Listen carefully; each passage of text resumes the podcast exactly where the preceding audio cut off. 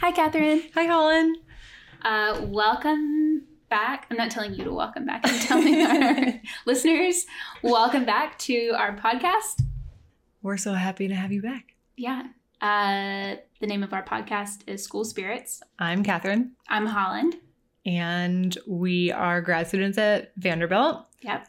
former teachers. Yes. And we're here to bring some research articles to you and talk you through them and see how these might apply to you in real life. And our drink today is beautiful. It's gorgeous. It has sat for a while as we refigured out our microphone situation.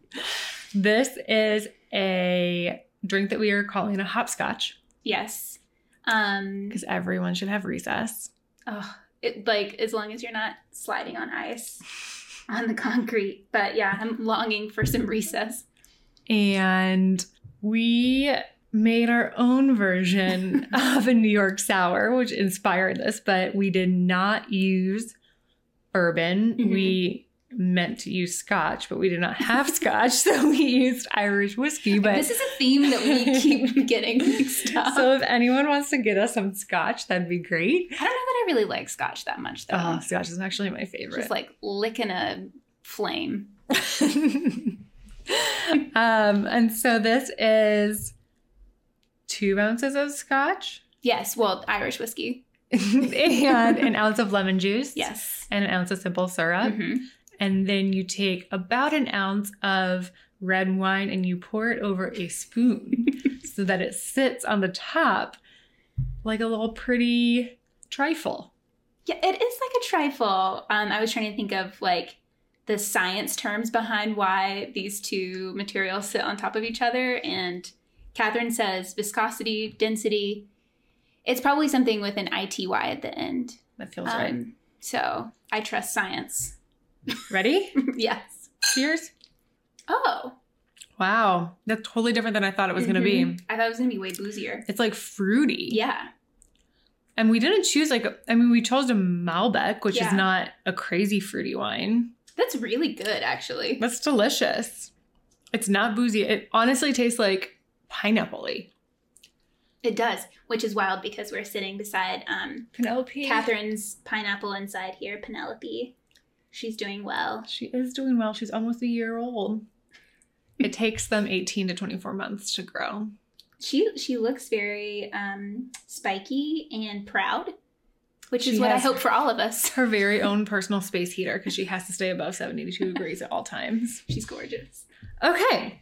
Well, if you guys are into a very smooth, fruity scotch drink that has no fruit in it, Well, lemons. Lemon juice, That's true. but it doesn't taste citrusy. It doesn't tastes taste fruity. fruity. Yeah, yeah, yeah. Taste. Make yourself a hopscotch while you listen to our podcast. Yeah, yeah. And we're excited to you to bring you today some articles that are kind of based off of or like take root in the foundational articles that we talked to you about last episode.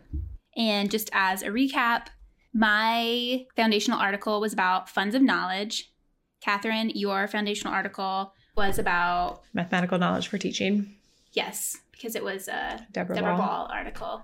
Cool. And so we are going to bring to you some articles based in that. Are you still muted? No. Okay, I was making sure. the muting is hard, guys. really We're trying to spare you all of our weird sounds, but then we just get accidentally muted all the time. Uh, I know. I'm like, how much is this pop filter actually working for the snacks? It's not doing anything for the ums. I can tell you that much. let me talk to you about this article. It, I'm trying to make it not very long because there's so much going on in this article, and I think it's beautifully written, and it's about this really cool practice um, that is um, kind of riffs off of funds of knowledge, and that's why I chose it. So I chose it because I think it shows the evolution of funds of knowledge um, and how that knowledge can be not only taken into schools, but then back out of schools to benefit the community. Because a lot of what we think about with funds of knowledge is like, how do we recognize the the knowledge, the experiences, the literacies that students bring with them from their homes? But this is like, okay, yes, we can do that. But then how do we use that to benefit the community, which I think is really important. Mm-hmm. So the title of this article is Literacies of Refuge, Pidiendo Posada as Ritual of Justice. And this is by Dr. Cati de los Rios and Arturo Molina. And this is from the Journal of Literacy Research from 2020. So a pretty recent article. I had like downloaded this when I saw it in my browsing app. Yep. Um, so I already had it and I was searching up articles and this popped up and I was like, of course, I should do this article. So let me tell you about Dr. De Los Rios. She is an assistant professor of literacy, reading, and bi multilingual education at UC Berkeley's Graduate School of Education. So she draws from ethnographic, participatory, and community based methodologies to investigate language and literacy resources of Latinx young people. And this is all from her page um, at UC Berkeley's Mhm. website. Uh, but I think it's really interesting how she specifies that her research makes three contributions to literacy studies. So she says that she investigates how secondary teachers employ critical translanguaging pedagogies, which is like near and dear to my heart. Mm-hmm. her she studies bilingual and emergent bilingual youth's reading writing and creative performance of mexican regional music which Wow. is super interesting. She has other articles about that. Um, and then the role of intergenerational community engagement in the lives of latinx bilingual young people. Uh, so she was a former spanish eld and ethnic studies high school teacher. So like this research is coming out of a, cl- a course that she started when she was a high school teacher and then she goes back to do research with the current teacher of that course. That's so cool. yeah. She has gotten so many awards, like especially within the past year. I think she got several NCTE awards and she got all of these LRA awards and so like she's just she's killing it. Arturo Molina, who is the second author on this article, is a high school teacher who has taught this ethnic studies course at this high school since 2011. Mhm. I think that she also co authors another paper with him. I always think it's really cool when researchers and um, teachers publish stuff together. I know. I feel like you talk about it a lot, actually. I do. and I you always it. choose articles that that has happened. Because I, I It's feel like great. we need to hear teachers' voices in research, and we don't very often. It's like so removed. So I always love articles where the researcher works with the teacher to publish an article because they need to highlight like all the work that they're doing, and they don't get to do that very often.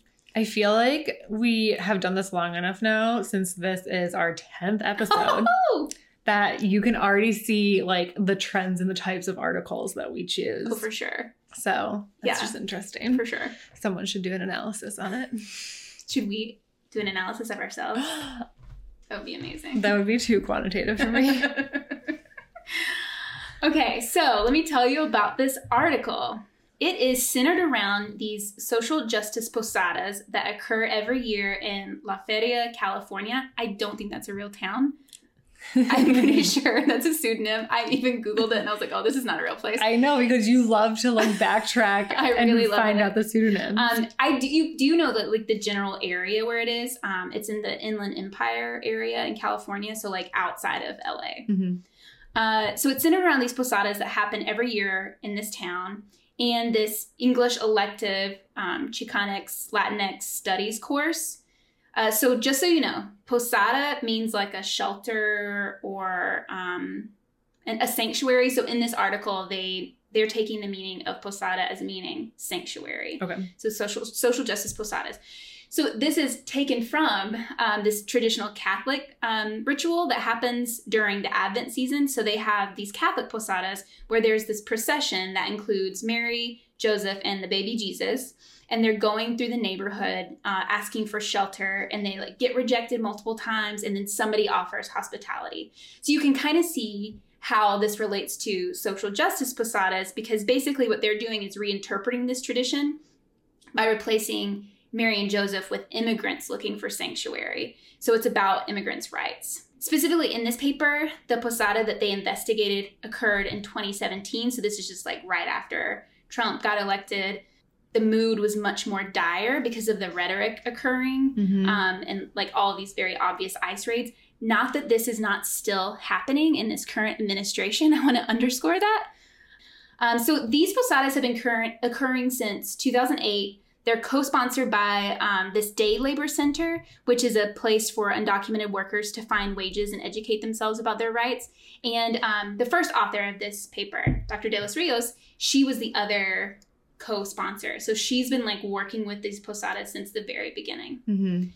So, this area, La Feria, is an area where, historically speaking, the exploited labor of Mexican migrants created this big citrus industry for white elites. So, now in this area, there's this lower cost uh, of housing. So, what ends up happening is all of these Latinx communities are constantly surveilled by ICE um, and with checkpoints. So, when the Posadas first started, that's when Dr. De Los Rios partnered with them because she was the first teacher of this Chicanx Latinx studies class. So that's the background. That's what posadas are. Okay. So overall, she is using, they are using Carol Lee's cultural modeling framework. That's kind of their big framework for Okay. thinking about um, how this work around the posadas as cultural data sets could connect to literacy learning, right? Because Carol Lee's work is all about cultural data sets that aren't valued in school, and you leverage that for literacy learning. So there's been she makes they make a point that there's a lot of organizing within immigrant communities to protect undocumented people, and the family has become this unit of mobilization where they develop what they call repertoires of contention. So these um, routines that emerge from struggle in order to confront oppression. So these families, the community, they've come up with these ways of like pushing back against all these forces that are oppressing them. So the authors are like, why can't we use youth participation in these social movements Yeah. as a cultural data set? Because they might have experience already in these situations. Yep.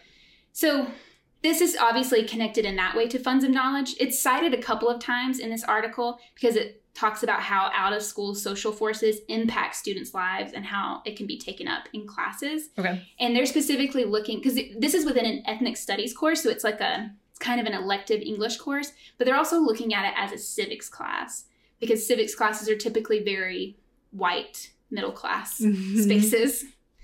Uh, so they're in this paper, they're only talking about this one five week unit. And good lord, I, when they say it's five weeks, I'm like, it is wild that you could do this much in five weeks. They've packed so much in. So in these five weeks, because they've also said they've been working on this course for 10 years Oh my god. right? It's beautiful. In this course, um, in this five week unit, they include a critical translingual approach. So basically, considering how your languages are resources and disrupting English monolingualism as the norm. They're using multimodal texts that explore immigration, discrimination, and sanctuary, and these are all aligned with the Common Core, right? so, like, you have this, you can tell your administrator, like, this is all aligned to Common Core standards. Um, and they also have testimonials from day laborers who, who were involved in that organization, the day laborer organization that I mentioned earlier. And testimonials are basically like, like test, I mean, testimonies, obviously. it's like what the word is in English. But basically, like people talking about their own experiences and what they went through. yeah. Um, they also use two corridos. So these are like Spanish folk ballads that are rooted in Mexico. So these are very traditional songs.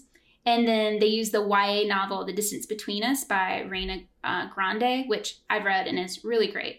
So those were all the materials. So you have like songs, different articles and texts, a book. You have people coming in to talking about their experiences. Um, so then, Can I This- ask a quick question Yes. that you might get into later? yes, please. This feels hard. Like, how practical is it for a school to bring in Hmm. a curriculum that took 10 years to write and like all these amazing resources? yeah, I think it would be really difficult. And I think that's why this is like in over so many iterations every year. I think it seems like because they're developing this curriculum together, that seems a little easier, right? Like if you have a partner that's willing to work with you and create these resources. But I don't know if you have to start off having everything. So, is there, and I'm sure you'll get into it, but is their conclusion like this should be happening all over, or is their conclusion like this was cool? I don't know if the conclusion was like this should be happening all over, but I think it was more like this can be happening all over. Like we can bring our students resources into school and like end up helping benefit the community.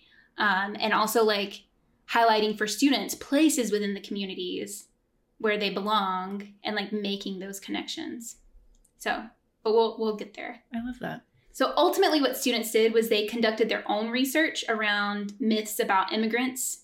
They created these posters because ultimately, what they were doing was they were organizing the posadas for that year, which is incredible. I'm sure that that was also possible because Dr. De Los Rios like helped start the this the social justice posadas. Yep. So then, as so at, they're creating posters for this procession, but they also because they're organizing the posadas, they organize themselves into committees, and a lot of the activities included like they had to send letters to businesses to ask them like. Would you like to participate? Would you like to be um, a sanctuary point where we stop along our route? So many different literacy skills that are being developed over this five week unit. I still can't get over the fact that it was five weeks. Overall, so I know I've told you a lot about like what they did in this class, but I wanted to tell you about the the way that they approach their research. So they use this participatory design research approach where you're looking at the tensions within communities and you're figuring out where social change needs to happen and it's all rooted in community knowledge. So is this like YPAR, like Youth Participatory Action Research? Yeah, I think it's very similar to what that is. I think that's that's pretty much. I mean, I don't. I'm sure there are a lot of nuances between those two, but it's what it reminds me of. Cool. So both of the authors point out that they are also bilingual children of Mexican immigrants and spent portions of their childhood in La Feria. So they were able to get more open accounts of the processes involved in this work. So I think that points out how important it is to have relationships with people in the community and not just like swooping in and being like, I mean, as a researcher, swooping in and being like, here, I'm going to give you this uh, research to do, or I'm like, you know, I'm going to give you this project to work on. Go for it. Or even as a teacher, swooping in and being like, I know what your community is all about. Like, let me tell you, we're going to use this knowledge about this and making all of these assumptions. Yeah, I think it also just speaks a lot to how powerful it can be if teachers in schools come from that community, Yeah. which I know It can't just always happen, but happen when it does often. happen, is really powerful. I think even in even in like rural areas, I've seen people that I went to high school because I went to high school in a very rural area that um, ended up going like some of my best friends ended up going back to teach there, Mm-hmm. and like I know this one guy ended up creating this um, like like rural centered kind of English course where they had talked about literacies occurring on the farm because there's like a lot of farmers that live in the area and I mean I think it was like a lot of males in that course that register for that specific one Mhm. but it's like they don't feel like they connect to the typical English class. I think he got a lot of buy-in and participation from these students because it was centered on, and he knew them and he knew the area. He came from there, and it was like centered on what do I know and how, what does this look like in practice, like focusing on those literacies as well. I think it also speaks to like if you are a teacher that teaching in a school that isn't the community that you came from, you can look to these teachers as resources Yeah. and as experts of that community if you're looking to do something that honors that community with your students. That's a really great idea. So let me talk to you about the findings. Yes, I can't wait. So ultimately, what they noticed was this work heightened students' socio-political awareness and supported them in speaking back to white nationalist discourse. So it wasn't that they're not saying like, oh, all of a sudden students are aware of what's going on around them. Like they were already aware Right. of the problems and they were already a part of the resistance. It just was able to like provide them support and ways to speak back to it to that discourse in a more powerful way. Mhm. So they noted that um, they were able to make connections between their experiences with what they were reading. They were able to note that Latinx youth's, youth's experiences aren't all the same because sometimes we collapse it as in like, I feel like what ends up happening is like all Latinx kids are like Mexican American kids, and that that's totally untrue. Mhm. Um, and uh, the fact the fact posters, the posters that they created for the procession, these allowed students to combine their cultural knowledge, including meme knowledge, with civic discourse. Um, Also, as they participated in the procession itself, students noted how being at the event that primarily used Spanish made his fa- family feel like they belonged, they felt safer, unlike school spaces, which were using English as the primary language. They also said that being in community that was advocating for each other eased their anxiety.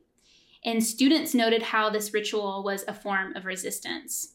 Um, so, like, even one student that was had just turned 18 started registering people to vote. One student noted that, okay, first they learned about this stuff in school, but then it was amazing that they then actually did this stuff in the community. So Uh-huh. it's just so like the students learning about the importance of action because so much of what kids do in school tends to be like separated from what's going on at home or within their communities. So I feel like that also can answer the question. Like, I don't know if you got this as an ELA teacher, but as a math teacher, all the time, every day was like, why, does do this we have matter? to learn this? Why does this even matter? And so that's like so great that they get to actually use it immediately, so they don't have to Exactly. ask that question. Exactly. Um, especially thinking about the letter writing that they did. Like that's a real world form of literacy Yep. that is really important to know about.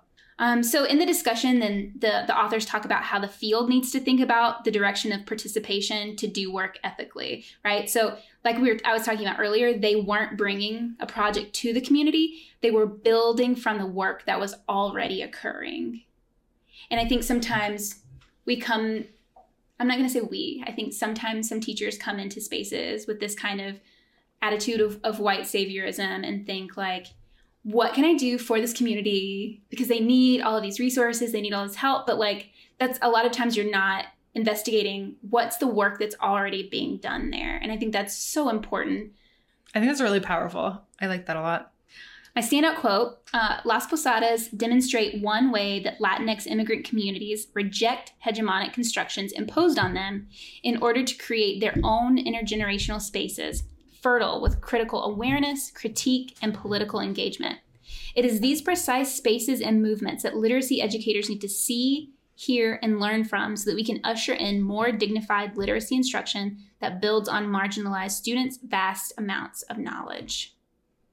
There's so much knowledge that's not just like I think in Funds and Knowledge it mentions like this family runs a store, like the student knows about transactions with money, but like this is these families regularly participate in resistance to these oppressive forces. Like Mm-hmm. that's such an incredible source of knowledge that is just going unrecognized in school spaces. Yeah. So thinking about teacher takeaways, because I think a lot is going on in this article, and it does seem overwhelming to think about how you could do a unit like this after the authors have been working on this course for 10 years. this does not happen overnight. But I think maybe the first step is thinking about what are the social movements that are happening in your community? And what are the organizations that your students or their families may already be a part of? Mhm. I think looking for those organizations is really important. Um, I'm thinking of right now. I'm thinking of my people in Austin and how mutual aid has been such an incredible force for sustaining people there. Yeah. Um, after the blackouts, uh, there's there's so many grassroots organizations that are like really actually putting in the work that I think that we as teachers and researchers can like build off of their efforts and not try to like create our own thing to like build make our own space. Makes me think of like Gideon's Army in Nashville. mm-hmm. exactly. I love that. Yeah.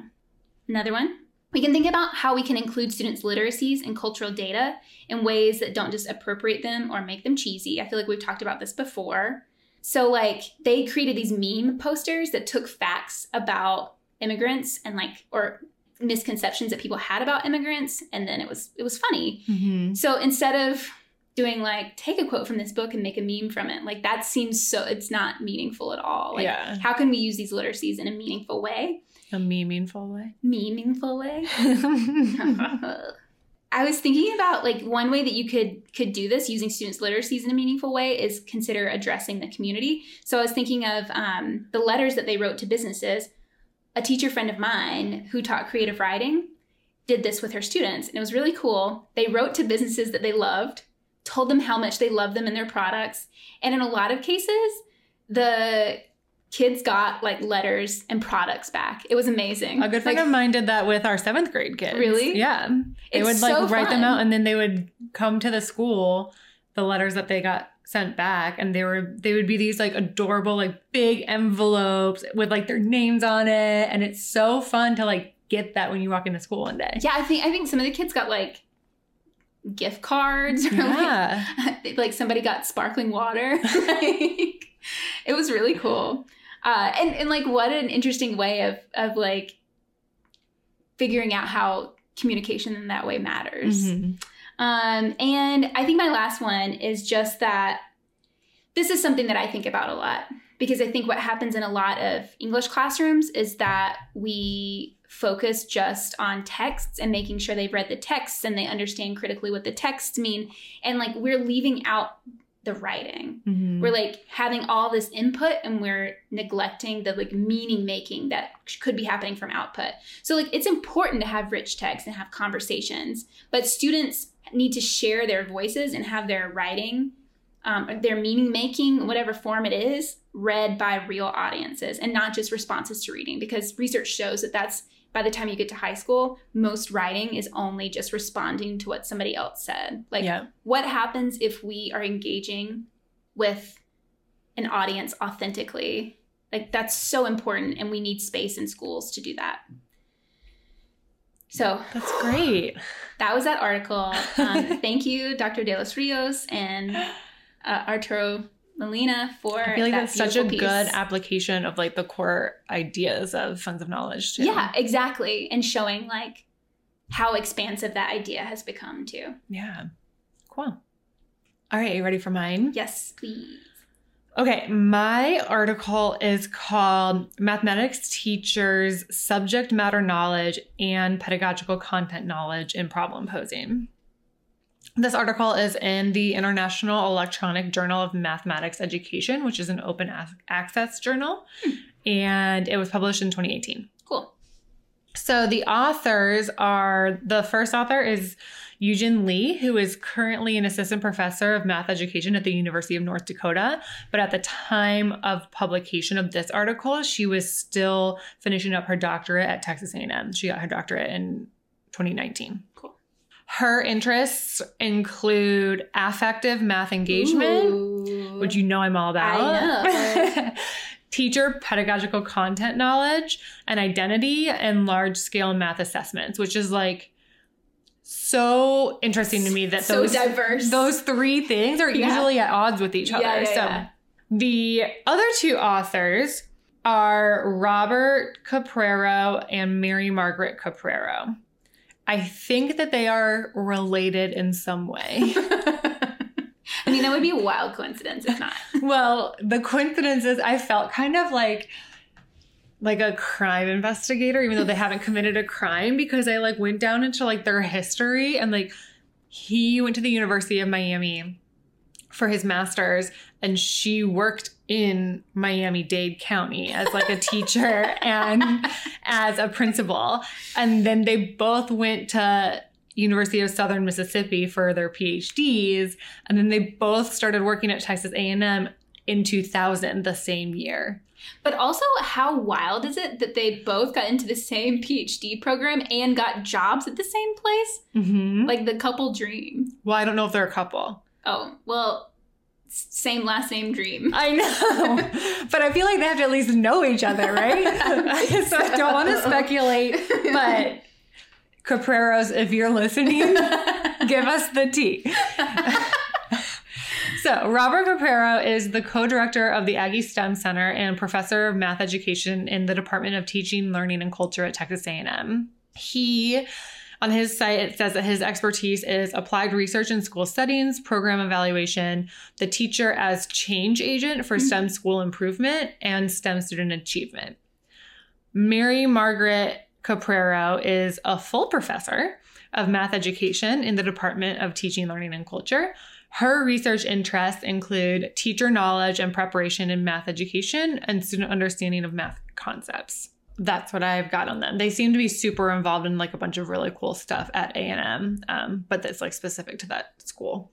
So this article, If you remember last episode, we talked about the article from Ball Hill and Bass on mathematical knowledge for teaching, which was that specialized knowledge for math that teachers of math need to know that no one in any Mhm, other math mhm. profession needs to know. The article I'm talking about this week, the Lee and Capraro squared article, is they basically use this idea of mathematical knowledge for teaching as their base theoretical framework of teacher knowledge. This is my favorite, a qualitative interview study. And they interview four teachers in Korea, which I thought was really interesting. The goal was the authors wanted to investigate teachers' knowledge in problem posing. So, problem posing is a method where you ask students to create a mathematical problem to demonstrate their specific type of mathematical knowledge. So let's say that they are studying addition. You could ask the students to like give me a math problem in which the answer would be 7. And Oh. so that's what they talk about when they say problem posing. It's this like specific, really, really specific way of having students grow their knowledge in that area. Can you tell like how sophisticated someone's knowledge is by the problem they immediately think of? Totally. Because I immediately just thought three plus four, so my, I think my knowledge is not that sophisticated.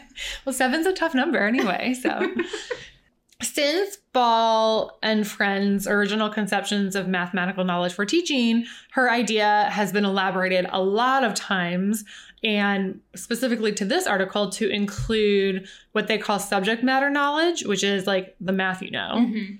and pedagogical content knowledge, which is like probably the most similar to this idea of mathematical knowledge for teaching.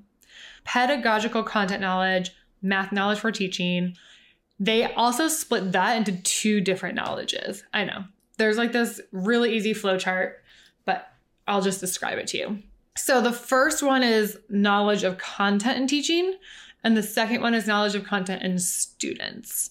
And so one is like how well you know your students and like what students are able to do and how well you know how to teach things. Like, is it students specifically like the students that you are teaching right now in your classroom, or like in general, this age group of students? I think that it would be hard to develop knowledge of a specific age group without basing it on knowledges of the students you have in front of you. Okay, cool. Because this whole thing is like how do teachers build these knowledges kind of. Okay.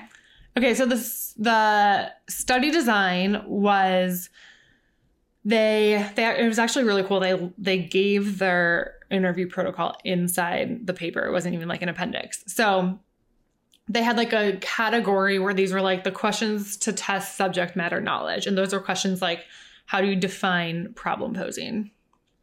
Just to see if they knew what it was. To test content knowledge in teaching, they were asked questions like what do you think about incorporating problem posing into your class and then to test knowledge of content in students they were given like two math problems Mhm. and they were like okay a student wrote these problems. What do you think about them? So that's like and then those are just examples. They had a bunch of questions in those umbrellas but that's how they based their data. And then they did a bunch of cool coding within the responses from the teachers that they got to come up with their findings. Cool. so they found out that teachers' subject matter knowledge with regards with regards to problem posing was pretty good. Like teachers knew what it was, they knew why it was important, they were bought in, they were all the same across the board. Awesome. But there was a discrepancy between their knowledge of problem posing and their actual problem posing. Huh. So there was a discrepancy between what Ball would say is their mathematical knowledge for teaching and then the actual practices that they were doing in the classroom. But they self-reported those practices, right? Yes. Okay. So it was like them saying like I know about this, but I don't necessarily like do it. Exactly. Okay, okay, okay. Yep. And a lot of the things that they said make a lot of sense, like limitations in the amount of time that they had, Mhm. limitations in what was available in their curriculum, Mhm. stuff like that. They also um, were asked to, so they were given the two problems from the students, right? Mhm. Before they were given two problems from the students, they were asked to pose a problem for a specific mathematical topic. And so they themselves actually engaged in the problem posing. And they're, that's one of the ways that they tested their mathematical content knowledge.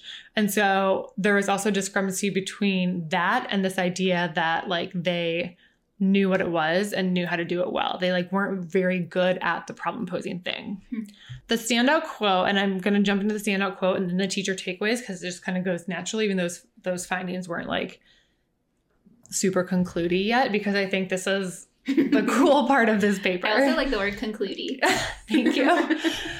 You're welcome to use it in any of your papers. Just cite me, please.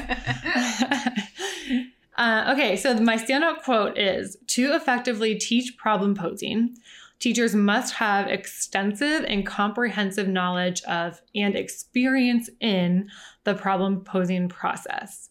Lack of knowledge and experience limits teachers' actual teaching practices. So if you don't actually do the thing, you're not going to get good at doing the thing, is the idea. like you have to actually do the problem. Like You have to engage in the practice that you're asking students to engage in. Because how else are you supposed to know? Like if you think about you like teaching literacy, would you be able to teach a book if I hadn't read it, if you hadn't read it? listen, I've known many English teachers that have not read the books. And how good would you say that their teaching practices were? Well, I mean, I, I think there's a difference between what you're talking about and like, like for example, like if I did like an independent book study, right? Like I'm not going to read every single book that the kids have, but there's like a different purpose for doing that, right? Right. Like I'm not trying to teach like the actual content of those. Right, books. exactly. Yeah. Um, and so the takeaways, then I'm sure you can kind of see where this is going, is if you're a math teacher or if you're a science teacher, do every problem that you give your kids. If it's too much, don't give your kids that many problems. If you don't want to sit down and do a 20 problem worksheet, your kids probably don't want to sit down and do a 20 problem worksheet either. So give them a five problem worksheet or give them a one problem homework worksheet. But you need to do the problems because each problem presents a unique challenge to those students. And if you don't understand the challenges that you're asking your students to engage in, you don't understand what they're actually learning. And so it's better to go deeper with less than to Mhm. just give them like a sheet of practice Time. problems because that's how they learn and that's how you know what they're learning. Okay. But just doing the problems is not enough because you can't just like fill out an answer sheet because then you're not actually thinking through and like building that mathematical knowledge for teaching muscle over time and experience that these authors claim that you need to have to improve your teaching practices. You need to, when you do those problems, think, what are all the ways that kids could do this Hmm. problem in the right way? What are all the ways that kids could do this problem incorrectly? Is the work that they're spending on this problem actually the work of the standard that I'm asking them? Or are they spending a lot of time doing like silly calculations instead of what the standard is? And doing the problems will help you think that, which then builds that muscle over time. Yeah. And so the main idea, the main idea is that doing the problems that you assign your kids and doing the types of work that you ask them to do can build your mathematical content knowledge and experience in those types of problems. But there are countless of those types of problems. And so you have to be really diligent about doing this. And then building your mathematical content knowledge, as these authors found, actually improves your teaching. So doing the problems in this reflective way legitimately makes you a better teacher. So this is just a way to become a better teacher without having to go to a PD mm, session yeah. or get coaching from somebody. This is just something that like you'd be doing in your regular daily practice. Exactly, because you're just learning how you're asking your students to think about things. And so then you learn more about how your students think about things. So then you can tailor your teaching to how your students are thinking and not the content. I love that. I remember my favorite, well, he's just the most amazing teacher. Um, he taught AP Calculus. So I took AP Calculus my senior year, and I remember seeing um, his like notebook sheets like covered and like all the the problems that we were doing and like how he worked it out very I mean we did like do it on the board but he already had like sheets and sheets and sheets of like you could do this but you could do this also and I just thought it was like incredible that he like took that much time and effort to do it. And I know there's a lot of pushback of doing the problems. And that's why I said, like, then don't assign so much. If it's like more work for you to do 20 problems, then just assign one problem for Yeah. homework. One really good problem is going to teach you more about what a kid knows than 20 similar problems that aren't that good. Well, and the conversations that you could have around that one problem, right? Instead of just like rushing through like we got to get through all of these answers. Exactly. And so that's my article. So it was really cool to see the ways that these authors kind of took up Ball's ideas mhm. and studied it further. Awesome. And that's what we have. Great. Well, we want to say our thank yous now. We're at Yes. the end. Um, This so, episode was brought to you by. First of all, thank you, Anna, for all of your social media work and your gorgeous graphic designs that are now being featured on our brand new website. that is still a work in progress. So don't be too excited about it. But if you want to go there, I think it's actually, I think personally, I think it looks really cool. So don't like downplay our efforts on this webpage. if you want to go there, it is just schoolspiritspodcast.com. Easy to Super remember. easy to remember.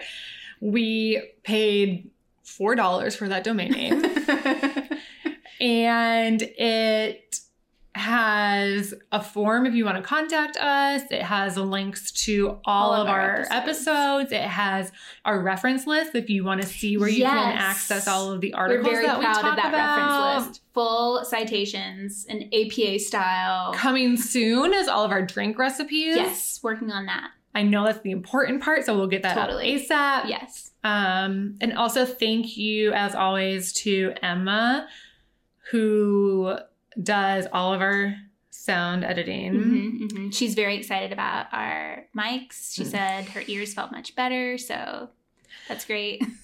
And as always, if websites are too much for you, as I can understand, we're we're still on Twitter and Insta, even though we're sometimes quiet because we do have jobs and our students, but we're trying. Yes.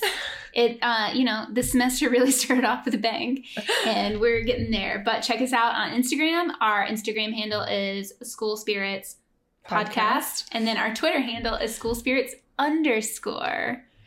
And those are all of our things. Yeah. So Cheers. cheers.